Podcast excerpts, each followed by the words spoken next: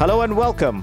You are listening to the Reimagine the Future of Work podcast by Deloitte Southeast Asia. In this series of talks, we cover topics ranging from new ways of working to latest trends in work, workforce, and workplace, and the impact of technology on all of them. We also discuss how organizations across Southeast Asia are developing leaders, managing remote teams, as well as the demands on the workforce of the future. I'm Indranil Roy, your host, and I lead the Future of Work program for Deloitte Southeast Asia.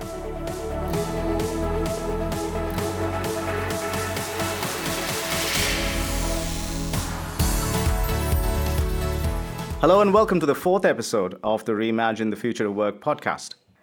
For the past 18 months, there has been a massive shift to remote hybrid work necessitated by the global pandemic Many leaders have attempted to cross the first hurdles of moving their teams remote, such as ensuring team members set up their technology tools and by defining their virtual work processes. But these actions are just scratching the surface of creating an effective work environment for employees working remotely. A critical question that all leaders should answer is how do you motivate people when they work remotely? And I'm delighted to say that uh, in today's episode, we are excited to have Neel Doshi, author of Primed to Perform and co founder of Vega Factor, and an expert on workplace engagement and productivity to discuss how to build high performing cultures in a world where remote hybrid work is the norm. Neel is the co founder of Vega Factor, a startup building technology to help organizations transform their cultures, and co author of a New York Times and Wall Street Journal bestseller, Primed to Perform how to build the highest performing cultures through the science of total motivation. Furthermore, Neel is also the thought leader in topics such as solving for work life balance is attacking a symptom, not the disease, and money can enable or destroy performance. I've always wanted to talk to Neel about this topic, and I'm delighted to say that he is with us today. He studied engineering at MIT and received an MBA from Wharton. He's previously been a partner at McKinsey and Company. I won't hold that against you, Neel uh, CTO and founding member of an award winning tech startup, an employee of several mega institutions. So, Neel, welcome. Welcome to the Future of Work podcast. Thank you so much for having me. It's a real pleasure to be here. So, Neel, um, I was reading a recent article that you co wrote uh, in the Harvard Business Review that talked about um, specifically motivating remote employees as they work remotely. And I was intrigued to find that more than anything else, the number one uh, insight that you talked about was that people feel differently motivated when they have choice of where to work versus when they do not have choice of where to work. Tell us more about that. I think that's a such a good question because choice is so deeply at the foundation of how motivation works. So to understand motivation, you have to understand that motivation starts with motive a person's motive is their reason for doing something.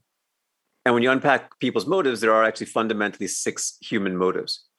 The first is play, why you run this podcast. You do it because it's fun. The activity itself is fun to do. So, for example, you see play a lot in people's hobbies. Like, why do I enjoy woodworking? It's fun. I'm not good at it. I'd never produce anything of quality or value. No one was ever going to buy anything I make. But I still do it because it's fun. Now, play motive usually is about novelty, curiosity, problem solving. There's newness implicit in play. Like think about in your own life, it gets boring when you stop having newness.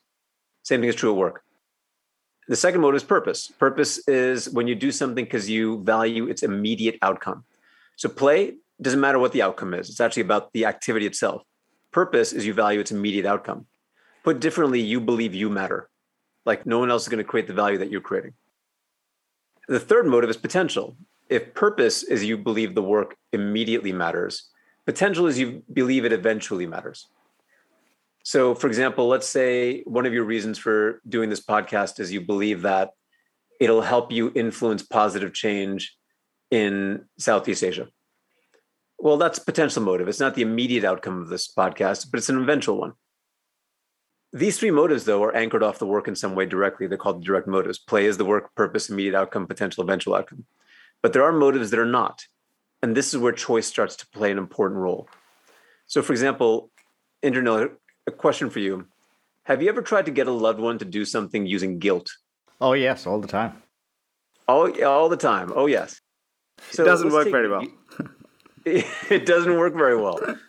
So guilt is an example of the first of the indirect motives called emotional pressure. With emotional pressure, it's usually some external force is acting on your identity to get you to do something. So if I guilt my wife into doing something, I'm the external force, my wife's identity, she cares about me, and I'm trying to get her to do something. Um, guilt is not the only example of emotional pressure. Peer pressure, trying to show up well at, at work, trying to impress your boss. All these are examples of emotional pressure. The next is economic pressure, where I'm trying to, I'm doing something to gain a reward or avoid a punishment. So the motive is actually not the activity anymore, it's something completely separate.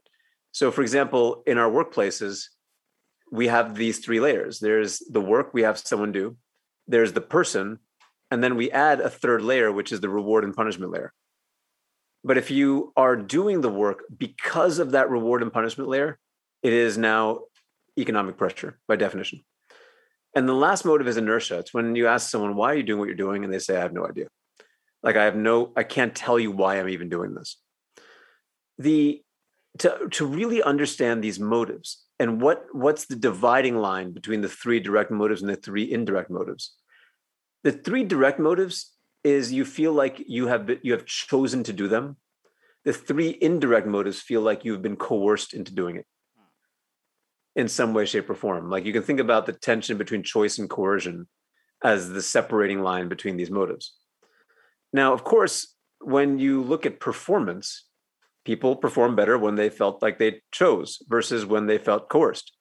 This is a basic truism. This happens all the time. Like in just about any any aspect of work that requires any form of intellect.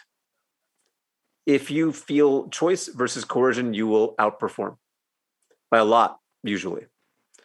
And so the same thing is true with with regard to remote workers that one of the biggest challenges is companies didn't realize this but a lot of the drivers of motivation were kind of accidentally happening in the office. Like play well you know i stumbled upon a new idea. There was the water cooler kind of um, serendipitous interaction that got me an interesting idea that created some sense of novelty and curiosity in play or purpose um, it's easier to see my work as having impact when I'm surrounded by colleagues or potential. It's, it's easier to see that my work is eventually leading to something bigger when there's a buzz around me doing that. But all that was accidental. It's not like companies built that intentionally into their offices. The problem is all that accidental motivation is gone if you don't now intentionally create it when someone's not in the office. I'm not saying that you can't get to the same place. You absolutely can. Like you can get remote workers to the same or, or higher levels of motivation than when they're in the office. The difference is you have to be much more intentional as a company to do it. Uh, an example of that is apprenticeship, where so many companies don't really think strategically about apprenticeship. They don't have a process for it. They don't manage it. They don't measure it. It's accidental. And the way the accidental apprenticeship looks is, well, I happen to be sitting next to Indranil. He's super sharp. He really knows the space I eavesdrop every now and then. I pick up something. That's accidental apprenticeship, but that doesn't work effectively in any form of hybrid work environment. There's no accidental eavesdropping.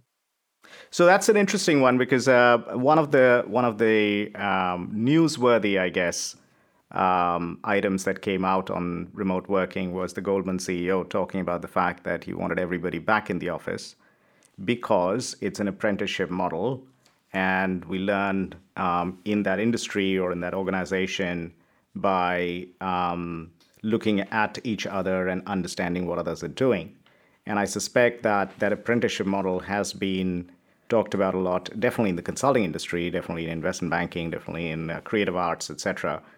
So, are you saying that um, the apprenticeship model can be repurposed or rebuilt intentionally, even in a remote environment, or are you saying that working together face to face is a prerequisite of the apprenticeship culture? I'm saying more the former, that it can be intentionally rebuilt in these remote or hybrid environments and actually intentionally rebuilt in ways that are in some ways superior. So I'll give you an example. Like think about um, go back to my my horrible hobby woodworking. If I was actually an apprentice in woodworking, what I'd probably be doing is I'd be working alongside a master. And I'm I'm working on my projects while the master is working on on their projects. The all the while, I'm observing this master. Like I can see every bit of work that this person is doing. I can see them working the wood plane. I could see them chiseling away at a hole. I could see them do the work. And by the way, they can see me do the work. Now, something got lost in knowledge work where we stopped being able to see people doing the work. You can't, you don't really often see people in the throes of knowledge work. Um, you see, maybe you get an intersection of it every now and then, even in the office, by the way. You get an intersection of it, you see a little slice of it. Like um, maybe one slice of it is you and I collaborate together on some problem. We go to the marker board. And so we're kind of seeing that slice together. But most of knowledge work, that doesn't really happen that way. You usually see outcomes like deliverables. And then you try to coach somebody on deliverables. That's not apprenticeship. Like in the woodworking analogy that would be the equivalent of me making that making a box showing it to this master and getting feedback on the box. That's totally different because when the master can see me doing the work i'm getting feedback on my skill not on the work product. And vice versa when i can see that master doing their skill i can see what good actually looks like on the skill not the outcome. And so we lost something when it comes to apprenticeship and knowledge work regardless of whether it was at the office or remote. Now, one of the advantages of remote is it's actually kind of easy now to see people do knowledge work. So I'll give you an example. One of the practices that we put into place in organizations and we do in our own organization is akin to it's akin to essentially watching people do their work. So for example, let's say you're a, a financial analyst on my team. What I would say is okay, as you're doing this deliverable, put it on your screen, get on a get on a video conference, share your screen with me so I can actually watch you do the work. All of a sudden, we're actually back in the world of apprenticeship, like real apprenticeship. And in many ways, that was actually easier to do when we're all in front of a computer and we could all get on a video chat. You know, another example is engineers the the construct of pair programming, which is popular among some engineers, which we which we very much like, is one where well now I can actually see you do the work. I'm actually watching you write code, and I can see how you're thinking. I can see what you're writing, and I, we can talk about it as it goes. All of a sudden, I can develop you on skill, not just outcomes. And so, you know, those are just two little examples of how, if we're intentional about apprenticeship and rebuilding it, we can actually do better in this hybrid remote environment than we could before. That's fascinating because, uh, as you pointed out, um, given the fact that we are all working staring at computer screens, uh, we can get access to masters uh, from around the world um, and, and do that in a way that um, brings some of that apprenticeship to life, not just in the local office, but by accessing skills and capabilities of mastery from around the world. Isn't that right? 100%. Like what you're describing is so true. Like we have an access to a talent market that isn't that we've never had access to before on even very niche stuff. Like if there's the world's leading expert on this very specific problem, we actually have access in a way that we never used to before. And we have technology that allows us to see people doing the work from a distance, which is absolutely amazing but there's an important there's an important thing that i find that organizations have to come to understand to really start to embrace this. They have to understand that skill has capital value that it's an intangible value of an organization. The the simplest example of how this has to be true is you hear lately of companies doing acqui-hires or um, essentially acquiring a company because of its talent and only its talent. What that tells you is the entirety of the value of that company was the skill of its people. And that what that de- demonstrates is there clearly is economic value to skill capital. Now, when you think about a marketing team, they own brand capital. Their goal is to increase the value of that capital. Finance, they'll own financial capital. Their goal is to increase the value of that capital. Who owns skill capital? Now, one might say it's the people operations or HR teams, but not many think that way or have actually said those words to themselves. Our job is to own skill capital and increase the value of that capital over time. And as a result, what we have to do is, well, one, measure that, two, make sure that we have the processes in place, make sure people know how to actually apprentice, not just feedback on outcomes, but apprentice skill. If companies can embrace that, Well, one, motivation will go up quite a lot, performance will go up quite a lot, value will go up quite a lot. But that's a real that's a real seed change for a lot of organizations. So there, there seems to be a gap between what is possible. And I agree with you that the possibilities that I'm seeing with some of my clients are immense. And the reality of leaders today. So, one of the questions, one of my favorite questions that I ask um, senior executives when we do sessions, and I've been doing this for the last two and a half years, so I must have covered about 2,000 executives on this. And that question is um, use one word to describe how you felt at work over the last two months. And the number one word that comes up by quite a margin is overwhelmed. And the number two word that comes up is tired. Um, That's super motivating. no, I know. And one of the questions that I wanted to ask you was that, um, f- as far as I can tell, if you have leaders, and these are senior executives earning, you know, six, seven figure salaries, um, if those individuals are feeling overwhelmed and tired, and not particularly motivated, um, I think there is very little chance that they will be able to motivate the teams under them. Um, so, as you think about how leaders have had to adapt to new ways of working, the new science around motivation, what are some of the thoughts that you have in terms of helping leaders embrace the new science and the new possibilities faster? Yeah, that's great. I'm so so spot on your observation too. I really like it. I like the question that you ask. And I like your observation. Like I think that think about motivation, for example. Your point around these folks often makes like high six, seven figure salaries and are themselves demotivated, which tells you that there's a complexity to motivation that we most companies haven't really internalized yet.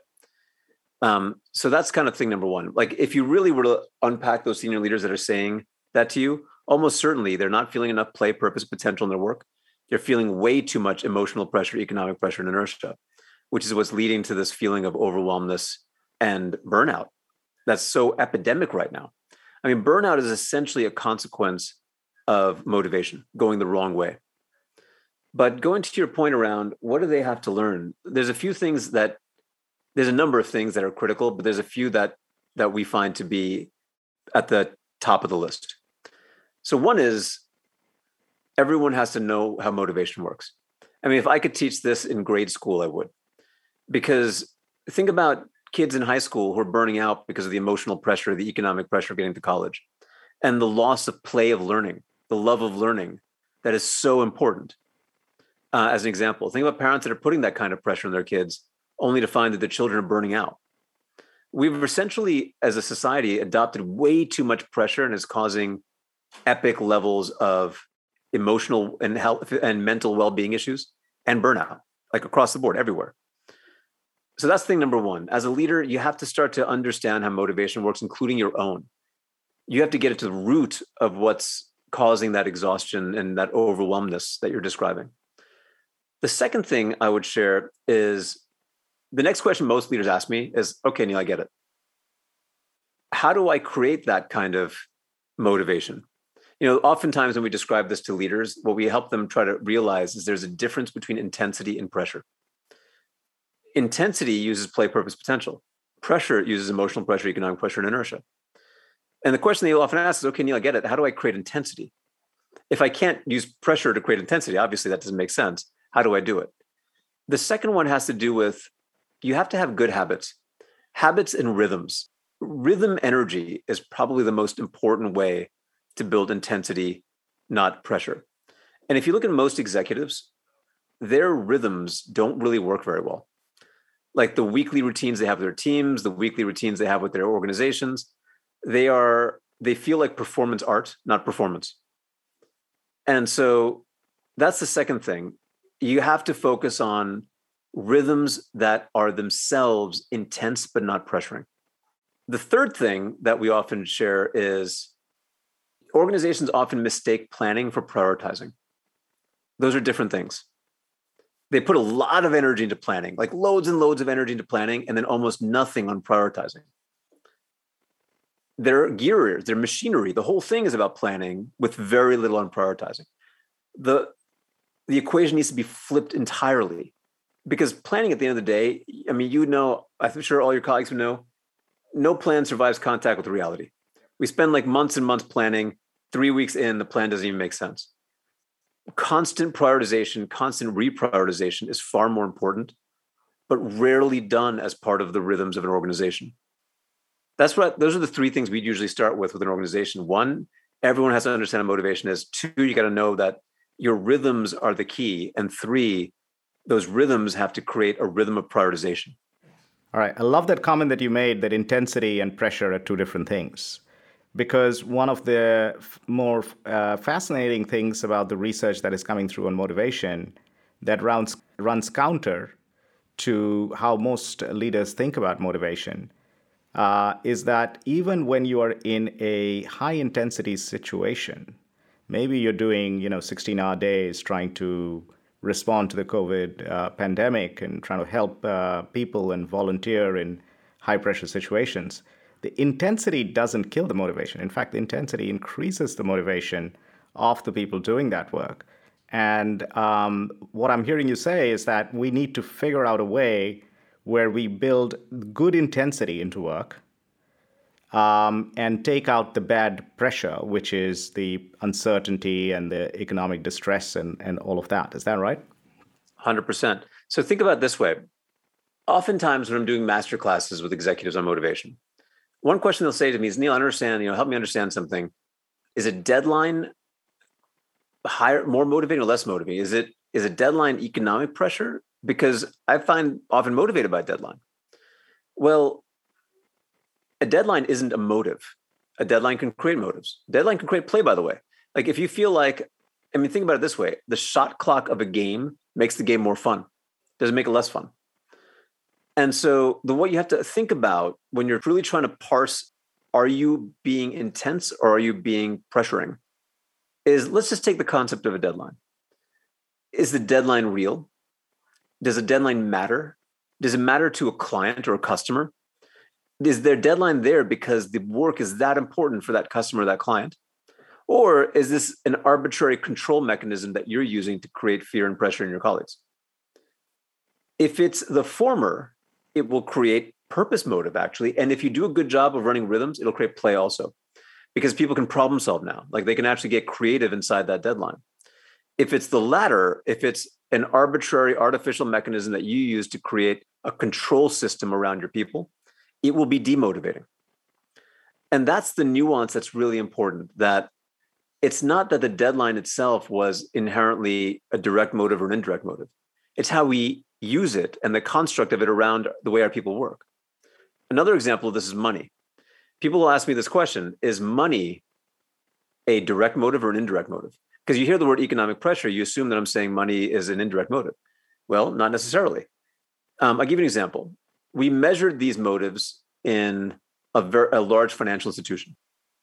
And because they were very interested in getting motives right. I mean, I think you would, you'd recognize the banking industry has been using pressure for a long time to their detriment.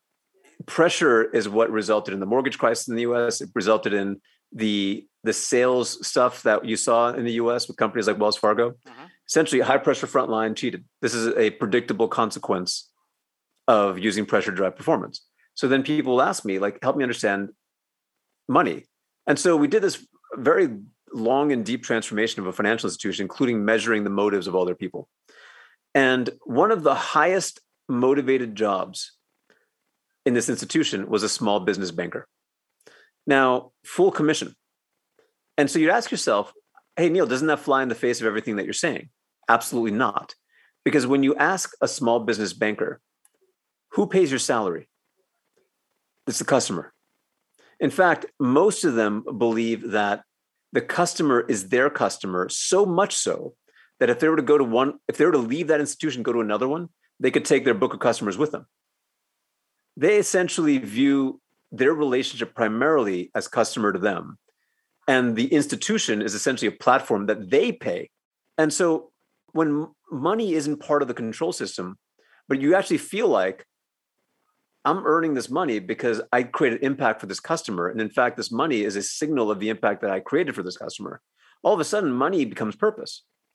Yeah, money becomes a signal of purpose. Money becomes a exactly. signal of whether you are you are doing justice to the purpose that you set out to do. That's exactly right. But you have to get the dynamics of it right, the signals of it right. So, for example, I saw a lot of banks trying to sever that relationship with small business bankers, essentially trying to say, small business banker, that's not your customer, it's my customer. I pay you, they don't pay you. What these banks don't realize is you are dramatically decreasing the motivation of your colleague, dramatically. They will turn faster, attrite faster, they'll burn out faster, their performance will worsen because that direction matters. Right. So I understand uh, a lot of the direct motivators are intrinsic, and some of the indirect motivators are um, systemic, they're external, um, they're imposed on people at times. With the pandemic, the line between what is life and what is work, what is personal and what is professional, has blurred quite a bit. So when you think about motivation, I'm sure there is a lot of impact that you know health outcomes, uh, job security outcomes, family members going through challenges, etc. There's a lot of impact that is having on the motivation of otherwise well intentioned, well skilled, and well managed employees. So, as a manager, if I'm looking at motivation as a sum total of what's happening to them at work and what's happening to them in life, and um, I'm beginning to feel like there is not a lot that I can do to help them with some of their life challenges. All right, so what advice would you give to managers who are witnessing that the people under their charge are going through a number of life challenges that are outside of anybody's control uh, and beginning to realize that that affects their motivation and their work uh, productivity and their adaptive performance, uh, what advice would you have for them to intervene in life or not to? That's a great question because it, you're absolutely right that the motivation you feel for work will absolutely be affected by things that are not necessarily at work. Um, think about think about emotional pressure, for example. This the stronger your identity is at any given moment, the less emotional pressure you feel. And if this pandemic is eating away at your identity in a variety of different ways, you'll be much more susceptible to emotional pressure, economic pressure. You're seeing all sorts of hardship all around you. Um, and you might feel a lot of it in your own family. That's, of course, going to create a great deal of economic pressure. And then, of course, there's this nihilistic inertia. What's the point? What's the point of all of this that comes up in these moments? And so one it's just it is normal it's human that these things will affect work motivation. And simply acknowledging that goes a long way. Just simply acknowledging that hey we're all human and these things that are often out of our control will affect us and we get that. That's one. Two is have fewer meetings. And so there's so many companies that are just they've gone meeting over overboard like you talk to frontline leaders and they'll say, I am scheduled in meetings all day, every day. And the problem with that is if you do have a higher degree of difficulty in life, or just you're at home and your kids are at home and everyone's at home and you have all sorts of other like volatility in dealing with that. You have to, organizations have to learn how to collaborate asynchronously. And this is one that I see as a widespread, rampant skill gap. People don't know how to collaborate asynchronously. And they know how to do quick things asynchronously, but not collaboratively problem solve. I actually would argue that at the core of Goldman Sachs's argument is we don't know how to collaboratively problem solve asynchronously. Now, this is very solvable, by the way. And I think a team actually taking the steps to learn how to collaboratively problem solve asynchronously with far fewer meetings will have an incredible benefit on the mental well-being of all of these colleagues in this hybrid remote work environment. Um, so that's the second thing. The third thing, imagine you have a really close friend or loved one who's stressed, and they're in a state of of almost sometimes paralysis because of that Uh, extreme straight state of of pressure or stress that they're feeling at a given point. The third thing that a leader can do is keep the team organized. Because your natural state is when you get stressed, you start to let all of your own personal habits start to fall apart. You get disorganized. The sad irony of that is that actually increases your stress, not decreases it. what a leader can do is actually say, you know what, I'm going to help keep the team organized so that we all know what we should be prioritizing, what we shouldn't be, and we can have those conversations easily, and we're not overwhelmed by the all of the stuff that's flying at us in the modern day company. If that leader can acknowledge motivation, um, get rid of meetings, problem solve asynchronously, and really help with keeping the team organized, it goes a long way to solving for the dynamics that you're describing. Neel, I wish we had uh, a lot more time to discuss this, especially things like asynchronous problem solving, which I think is uh, the defining problem of the decade for, for leaders. Um, but unfortunately, we've run out of time. But I just want to thank you for spending time with us on this podcast today. It has been absolutely phenomenal. The advice that you've given is spot on. The insights that you've shared um, are incredibly on point especially for leaders and managers who are struggling with this uh, question today. Um, I wish you all the best and thank you for being on the podcast. Not at all. It's my pleasure. If anyone wants to learn more, feel free to send them my contact information or read Primed to Perform because it goes much deeper into all these topics. But thank you for your time. Really appreciate it. Thank you. You have been listening to the Reimagine the Future of Work podcast by Deloitte Southeast Asia. If you like what you heard, don't forget to subscribe to our channel on Apple Podcast, Spotify, Google Podcast, SoundCloud, and Stitcher.